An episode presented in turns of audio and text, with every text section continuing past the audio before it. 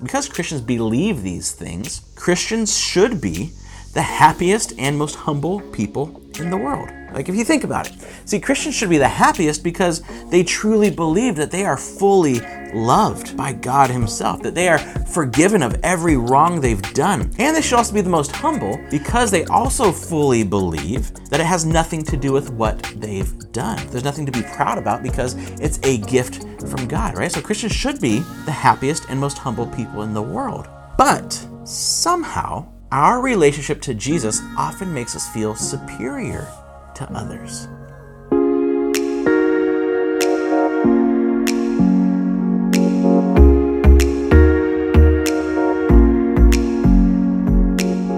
Welcome to Together for, For Salem. Salem. We're so glad you decided to tune in this weekend or during the week, whenever is convenient for you and the people that you watch with. Hello, what's up? What's up, podcasters? There it is. Uh, so if you're watching on YouTube, Facebook, listening on the podcast, we thank you. We welcome you. There's a welcome form for you to fill out. Zero pressure. Zero. So it's just a good way to start a conversation. Request a Bible, request prayer. We'll send you a free e-gift card just for saying hello. This is put out by. Cross Creek Community Church That's right. in lovely Salem, Oregon. That's right. And in lovely Salem, Oregon this weekend, there is an Ironman 70.3 mile triathlon. Seems like a really long distance. It's a long distance and it's amazing. We'll talk about it on the other side here because it did affect some of our weekend plans. We're going to pass it off to our friend Jon mm-hmm. for part six of what do you think? And then we'll come back on the other side with a couple giveaways and some announcements. Mm-hmm. We'll see you in a bit.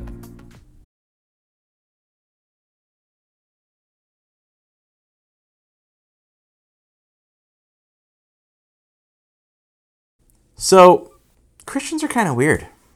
First, we believe God became a human, a, a peasant in the first century in the Middle East. And then that he, he died, but then rose again under his own power. And we believe that his, his death and rec- resurrection give us the ability to be forgiven of the pain that we've caused others, and that his death and resurrection give us the ability to have a perfect relationship with him, with God, now and forever. And we also believe that nothing we do, nothing we can do, there's nothing we can do to earn or deserve this relationship with God. That it's it's all on Him. We all have we just trust Him, which is the opposite of a, most world religions, like the idea of karma. Right? If your good outweighs your bad, then God's happy with you. It, Christians believe kind of like the opposite. That no matter who you are, God Himself died for you, and you can accept His forgiveness and a full life forever with Him as a free gift just through trusting Him or putting faith in Him. And then we believe that Jesus will come back someday, like physically come back someday, and end pain and suffering and death forever. And I know for a lot of people that is pretty weird when you get into it, right? And whether you believe that's true or not, I think if you think about it, you would probably agree that because of these beliefs, because Christians believe these things, Christians should be the happiest and most humble people in the world. Like, if you think about it, see, Christians should be the happiest because they truly believe that they are fully loved by God Himself, that they are forgiven of every wrong they've done, that they are free to be them, that they actually have true purpose in their life, and that they have a true hope for the future, just the immediate future and the eternal future. So they probably should, if they believe those things, they should be the happiest people in the world. And they should also be the most humble because they also fully believe that it has nothing to do with what they've done. They didn't earn this, it's just a gift. There's nothing to be proud about because it's a gift from God, right? So Christians should be the happiest and most humble people in the world. But somehow, our relationship to Jesus often makes us feel superior to others. Isn't that weird? See, we think that our, our status as believers earns us the right to have authority over society. That we have the, the right to tell others what they are supposed to do. That, that this belief in Jesus earns us the authority to, to know better and a whole list of areas. Now, what's interesting is the first Jesus followers were weird too. They had the same beliefs in Jesus, the same beliefs that uh, of forgiveness and an eternal future, but they didn't feel superior to others around them. They didn't fight for power and authority over society. See, they didn't think a relationship with Jesus gave them a higher status. In fact, it was the opposite. The historical writings of, of people who, who weren't Christians at the time, but are writing about this group of Jesus followers, they, they characterized the first Christians and, and mocked them for their beliefs, yes, but also for their humility and, and, and their love, which was kind of weird in that society at the time. So, what's the difference? What's the difference between fir- the first century Jesus followers and the 21st century Jesus followers? And I think it's this the first century Jesus followers, the first ones who were closest to the beginning of the movement, they accepted this truth that Jesus followers do not exist to get great authority, but they exist to give great service. And so, to kind of explain this, I want to look at a story that was re- that's been retold wherever the story of Jesus took root. We find it in the eyewitness account of Jesus' life, what we call the book of Matthew, kind of near the end in chapter 20. And Matthew was one of Jesus' closest followers. He was a tax collector. Go through the history of, of Roman tax collectors and how they were hated by their people and that type of thing. But Matthew kind of, Jesus called Matthew and changed his life. And so Matthew recorded what it was like to be with Jesus. And in this uh, record of Jesus' life, we have a scene where two other of Jesus' followers, James and John, brothers, they have their mom come and ask Jesus. This is kind of near the end of Jesus' uh, life here on earth. Have, have their mom, like, Mom, will you please go ask Jesus? They have their mom go ask, ask Jesus. When, when Jesus, when you become king of the world, they believe Jesus was bringing in some type of kingdom. Will you have my sons sit on your right and left? Meaning, will you have them be your top two guys? Well, can they rule with you and have the highest authority with you? Now, James and John were two of the three of Jesus' closest followers. Peter was the other one. And so maybe James and John are like, Mom, we're kind of getting to the end. Jesus is about to do his thing. We're going to Jerusalem. He's going to show everybody that he's the Messiah, the chosen one.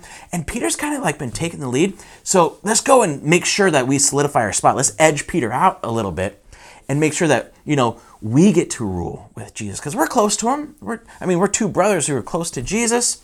We deserve this authority. We'd be good rulers, right, mommy? Which I don't know why they thought that because they were just fishermen, why they thought they could rule the world. I don't know. But here's the thing they assumed that Jesus' kingdom would be like the other kingdoms in the world. And we still do that, a lot of us, right? A kingdom that we need to fight for, a kingdom that needs to uh, solidify power and authority and that type of thing. So James and John have their mom ask Jesus and this this question, and they're kind of like standing behind her, hiding behind her shawl, right? And Jesus says, Guys, you don't know what you're asking. You don't understand what this kingdom is like. Being great in the kingdom I'm bringing, in my kingdom, in the kingdom of heaven, comes with a huge price tag, which is suffering. If you want to be great in my kingdom, you're, you're going to suffer. Can you, can you handle that suffering that I'm going to have to go through? And James and John are like, Oh, yeah, we totally can handle that. And Jesus says to him, Well, you will suffer. And, you know, history tells us they did suffer for following Jesus. He says, You will suffer, but it's not up to me to say who gets to do what and what not. The Father has already decided all of that. And so it kind of puts that down, but the problem is the other disciples catch wind of this conversation, and it doesn't go well. When the other ten disciples heard what James and John had asked, they were indignant, meaning they were irate. They were saying, This isn't fair. Like, why do you get to do that? And really, if you think about it, they're probably just mad that they didn't think of it first. Like, why didn't we think of asking Jesus if we could rule higher than you guys? And Matthew was one of the guys that was there, and he's recording this, right? Like, how dare you guys? We, we should have thought of having our mom come too. But Jesus called them together. Hey, boys, come over here. And said, You know that the rulers of this world lord it over their people, and officials flaunt their authority over those under them. So he calls them together, and he says, Yes, that is how the rest of the world works. Everybody fighting for authority, right? You've experienced this, guys, from birth. As being the Jews in, in occupied Israel under Rome, and with this this temple religion going on, you've experienced what it's like to be lorded over by the religious leaders, by the Romans who can who can kill you at will if, if they want. In fact, all of human history tells this same story that everyone is trying to lord authority over everyone else. Everyone's fighting for prestige, for power, for glory. In fact, Matthew, who's writing this, probably knew better than others because he was this rich tax collector who kind of lorded it over the people he was collecting taxes from. And we still see this around us all the time, don't we? See, the source of most of our problems in our society and in our churches is our desire to be better than others. See, the source of most of our problems is our desire to be better than others. And this isn't something we have to teach our kids to do. In fact, my kids are constantly fighting over everything of who got the most juice, who got the most blueberries, of whose Lego that is, whose Pokemon card they have, and who got the library book the longest. And they're always fighting over who's better and who's more, oh, I'm a better runner or I'm better at, at Minecraft. And that, we don't have to teach kids that. That's just what they do. See, think about this uh, our society, right? Consumed with self importance, which is why it's so easy to be offended lately. We think we're so important, we take ourselves so seriously that if you say something against me, I'm offended. We have this insatiable desire to be noticed, to be respected.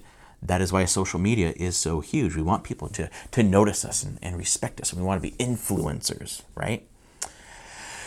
We're wanting to be able to control others' behavior to, to be more in, in line with how we want the world to be. That's where racism comes from. We think our group is better than others. That's why we have such conflict over politics that I my group is better than yours and anything your group says is bad and wrong for the country and we should our group should be in power.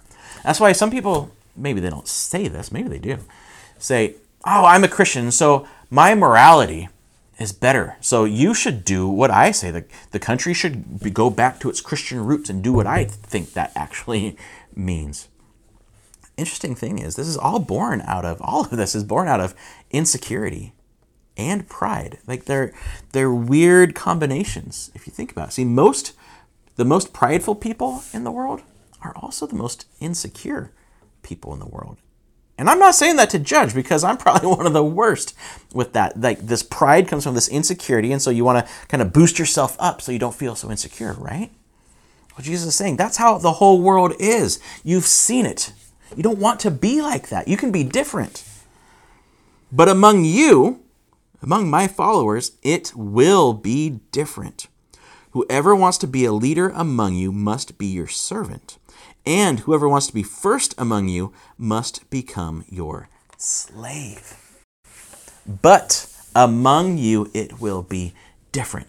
Jesus completely flips the human experience for all of history on its head. And he's saying true greatness isn't what everyone else thinks it is. What the whole world thinks greatness is, that's not true greatness. And you're like, Jesus, what are you talking about? Of course it's great to be in charge of everybody. But think about it if there is a God, just even if you don't believe there is a God, give me this for a second. If there's a God, like a true high king of all reality, created everything, right? The uncaused, first caused God, then he's the one who gets to define true greatness, right? Because he's above everything. He gets to define what greatness is. So, what amount of authority or prestige or power over others in this small span of time, in this tiny little spot in the universe, actually means anything compared to that authority, right? It'd be like a kid in rural Spain. I've never been there. I'm sure it's great. Like a kid in rural Spain thinking he's hot stuff and that he's greater than you because he's the fastest runner in his third grade class in rural Spain. Like, well, I'm, I'm hot stuff. And be like, who cares, kid? Like, great, you can run faster than the other third graders in your small little town. And we think that's silly, but think about it. We're all trying to be better than our classmates. We're all trying to prove that we're, we're the fastest or the smartest or the prettiest or the richest or the most moral or the most holy or the most righteous. And God's like, who cares, kid? Like, why would that impress me at all? Why are you living for that measly little thing? Why are you wasting your short life on such ridiculousness? Why are you fighting so hard to be better than those around you? let's be real. See, there's always someone greater than us. There's always going to be someone smarter, always going to be somebody richer or nicer or prettier or a better parent or more gifted or a better Christian, whatever that means, or a, a better preacher on YouTube than us. There's always going to be somebody better. And even if we reach the top, it doesn't last. See, do you, little, little history quiz for you, do you know who this is? Give you a hint. He created and ruled the largest and started the largest empire in the history of the world. Here's his name. How do you pronounce that name? Is it Genghis? Is it Genghis? No, you'd be wrong. It's actually Chinggis. This guy reached the top of human authority for all of human history, and most of us don't even know how to pronounce his name. And once he did all that stuff, he just died like everyone else. And we don't even know where his grave is. Or maybe you heard of William the Conqueror, Battle of Hastings, 1066, conquered England, right? His body was looted even before it was buried. And this great king who like changed the western society or whatever, he was so fat and bloated when he was dead that when they tried to stuff him into his casket, it exploded and they had to evacuate the church. See, what we think is great, our version of great, is a fleeting and insignificant mist that means nothing. And Jesus says, But you will be different. You are my followers. So why waste your time on silly, puny, temporary efforts at being great in the world's eyes when you can experience true greatness that lasts forever? And God says, when you serve the children created in my own image, that's when you're truly great. When you love and you serve, that's when you are great. And it's a greatness that will last longer than this puny school you go to, or the society you're in trying to control, or this country you're trying to save, or even this planet. See, Jesus is saying true greatness comes from making others better. That's what makes somebody great. What they do to make others better. Remember that Spanish third grader? Well, what if instead of being all hopped up on the fact that he can run faster than other third graders in rural Spain, what if he, for some reason, heard that you needed needed money for your kids' glasses, and he put together a recycling drive to help pay for your kids' new glasses? You'd think he was pretty great, wouldn't you? Not because of his skills and, and that type of thing, but because of how he served your kid. See, that's true greatness. True greatness comes from making others better. And if you think about it, this is true whether you're a Jesus follower or not, because if you think about the great bosses in the world, the ones you want to work for, they don't see themselves as lording over their employees, right? There's a common example. They see them their role as helping their employees get better. Those are great bosses. And you might be thinking, as you know, I was reading this, you know, that's a sweet idea. That's really nice, right? But like in reality, in day to day, being like eh, somebody's slave and servant, that sounds exhausting. Like, why would we want to do that? What is the difference for a Jesus follower here? Why does a Jesus follower actually want to do this type of greatness? For even the Son of Man, that's Jesus, came not to be served, but to serve others and to give his life as a ransom for many. See, that's our motivation. Just as Jesus came, just as Jesus came to give his life. See, we need to think through why we do what we do. Why did Jesus come to earth? Why did God become a human and come to earth? To show off his power and his glory. No. To, to prove he was the best, he's the greatest. No. To, to impress people with his wealth? No. He came as a ransom for many. He came for all of us, to serve all of us. God came to earth as a poor, ancient Middle Eastern peasant, and he spent his life including people who everyone else rejected. He spent his life touching people others were repulsed by, He spent his life serving, being misunderstood for who he hung out with, being taken advantage of, and ultimately dying by a torturous, humiliating public execution. And if it stopped there, I would say, you know, Jesus was a nice guy and yeah, he's a cool role model. Like some of the things he says was cool, like, you know, don't just live for money. That kind of makes sense, right? And, you know, he's a wise teacher. And I'll add some of his stuff to my life. I mean, that sounds good. I'll, you know, kind of, maybe I'll go to church every once in a while on Christmas. But, I mean, we also have to, like, be realistic, right? And, and look out for ourselves. Like, who else is going to look out for me if, if I don't? And we need to, we need to try to get ahead and whatnot. Like, we got to get better than these people. I mean, I, you know who I am. I, I got the skills. But here's the thing the eyewitness testimonies the explosion of the early church that doesn't make any sense to any historian, and the fact that the world has cha- had completely been changed by this one guy's story proves that it didn't stop there. It didn't stop with Jesus' death. See, the historical proof says that Jesus rose from the dead like he said he would. And he proved he was the God of the universe by raising himself from the dead and that he truly is the great one, that he he proved that he really did pay a ransom for us, that he took our punishment and the suffering and the disgrace we earned from our choices, and he really did defeat death for us. Which means he is the definition of great. So if we want to be truly great, we need to be like him we need to be servants of everyone. If you are a Jesus follower, here's the thing we are not here to judge. We are not here to purify society. We are not here to feel superior or to exercise any authority over anyone else. We are here to bless the world. We are God's gift to the world, to show his love to the world. See, the happiest people in history, the greatest people in history, you've probably never heard of them. And they probably never saw themselves as great because they were too busy serving others. When we focus on serving others, there isn't enough room to focus on our own insecurity and pride. And so you can find your freedom by becoming a servant to those around you. See, only the person who is secure in who they are in Jesus who, who bases their self worth not on what they can do or what others think about them, but base their self worth on Jesus and not what they do. That's the person who is free to truly serve without trying to prove their importance. Those are the people who are great. And the cool thing about this, Jesus said, whoever in this, right? He says, whoever wants to be first among you must be the slave meaning it's available to everyone.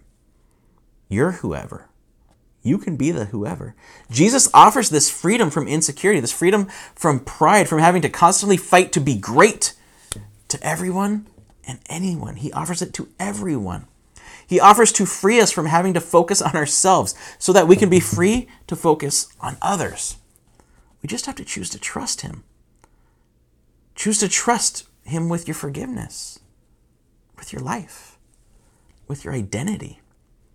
If you want to accept that offer, it's, it's available to you. It's offered to you right now. You are whoever. All you have to say is, Jesus, I want to follow you.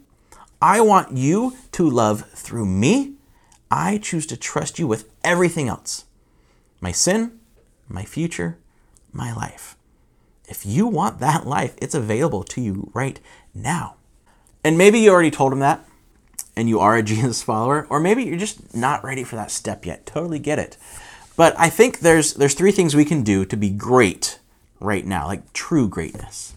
Three things. First, couple of readings for you in this episode. Read Matthew 5, 14, and 16, and Ephesians 2, 8 through 10. You are the light of the world, like a city on a hilltop that cannot be hidden.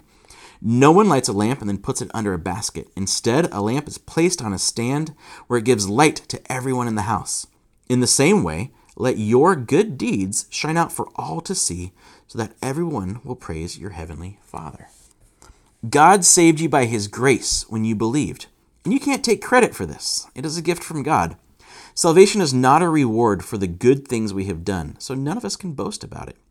For we are God's masterpiece. He has created us anew in Christ Jesus so we can do the good things He planned for us long ago. Read those.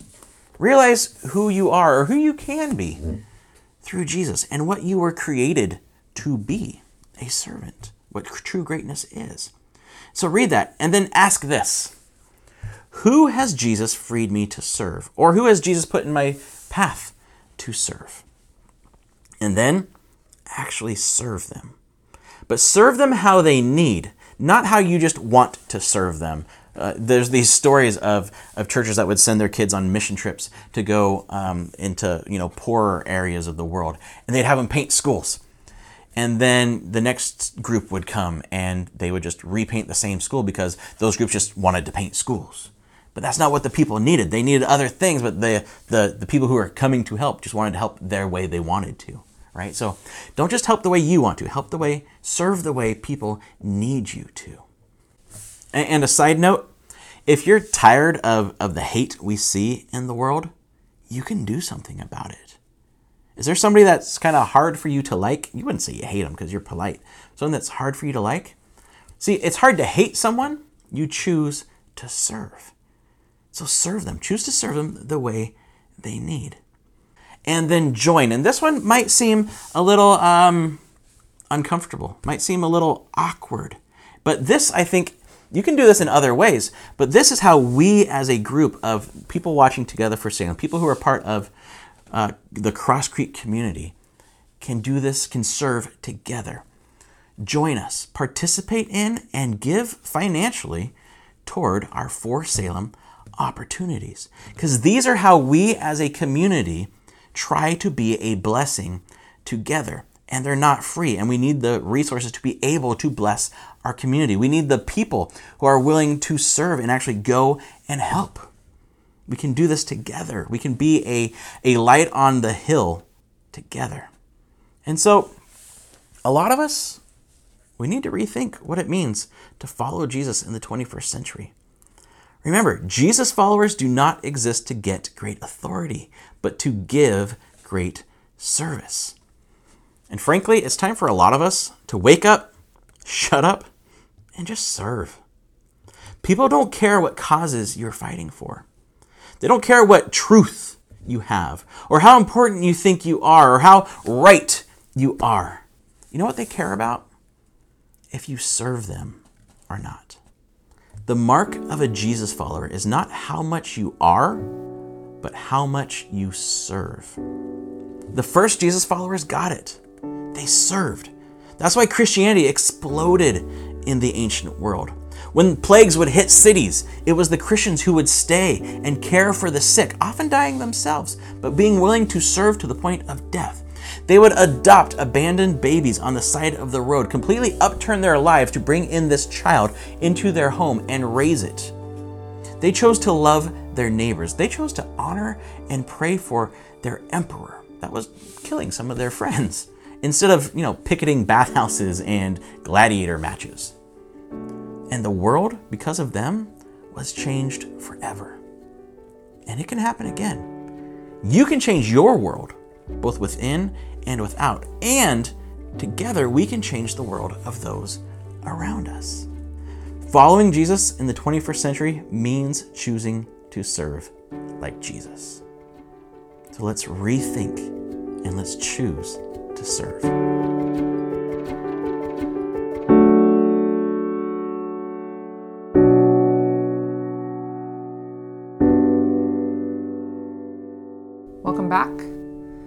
We're excited to be talking in our connect groups, mm-hmm. maybe our alliances, just in our conversations about how to serve the people that are around us. So, those are some good challenges there at the end to read those couple passages and ask Jesus, mm-hmm. who has He freed us to serve?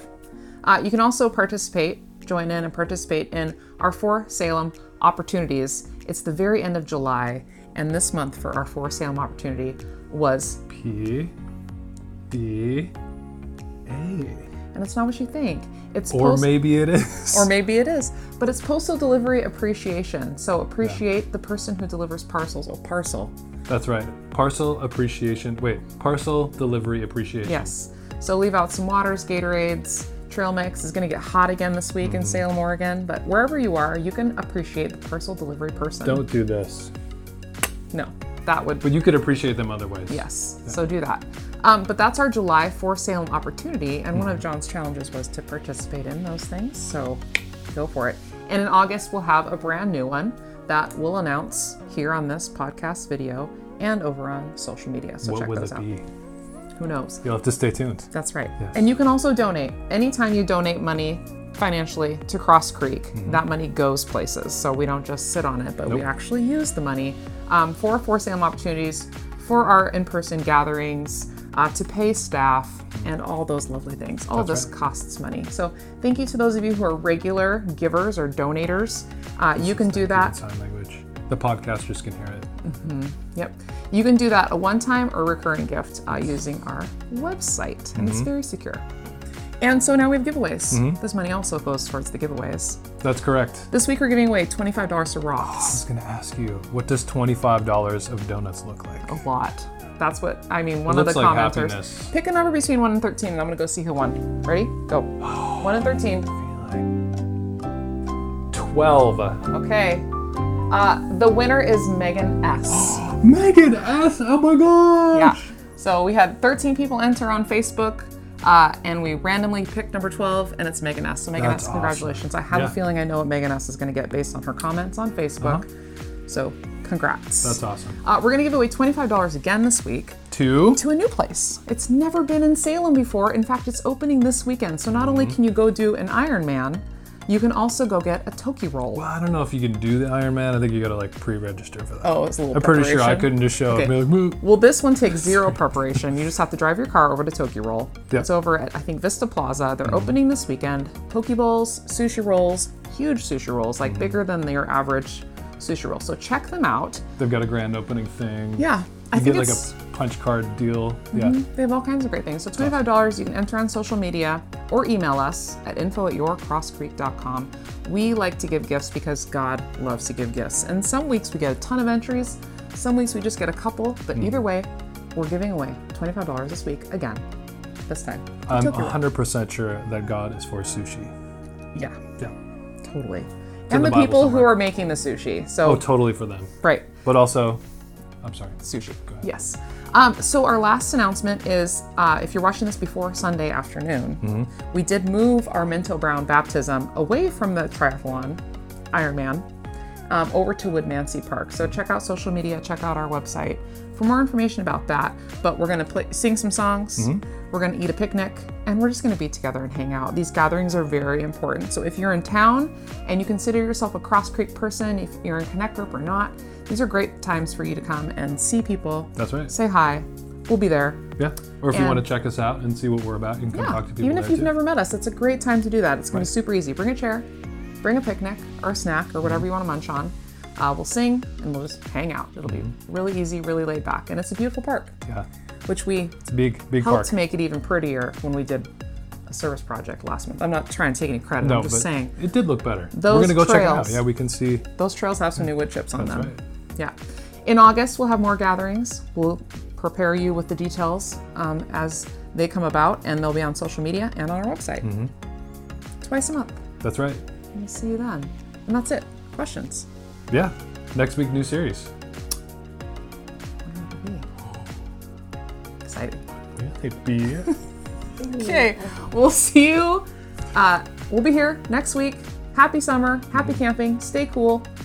Go before your neighbor. Go before your postal delivery person. Your parcel, delivery person. Yeah. And we'll see you next week. Serve somebody. And then you can answer these questions like we said. Yeah. Yeah. Okay, bye.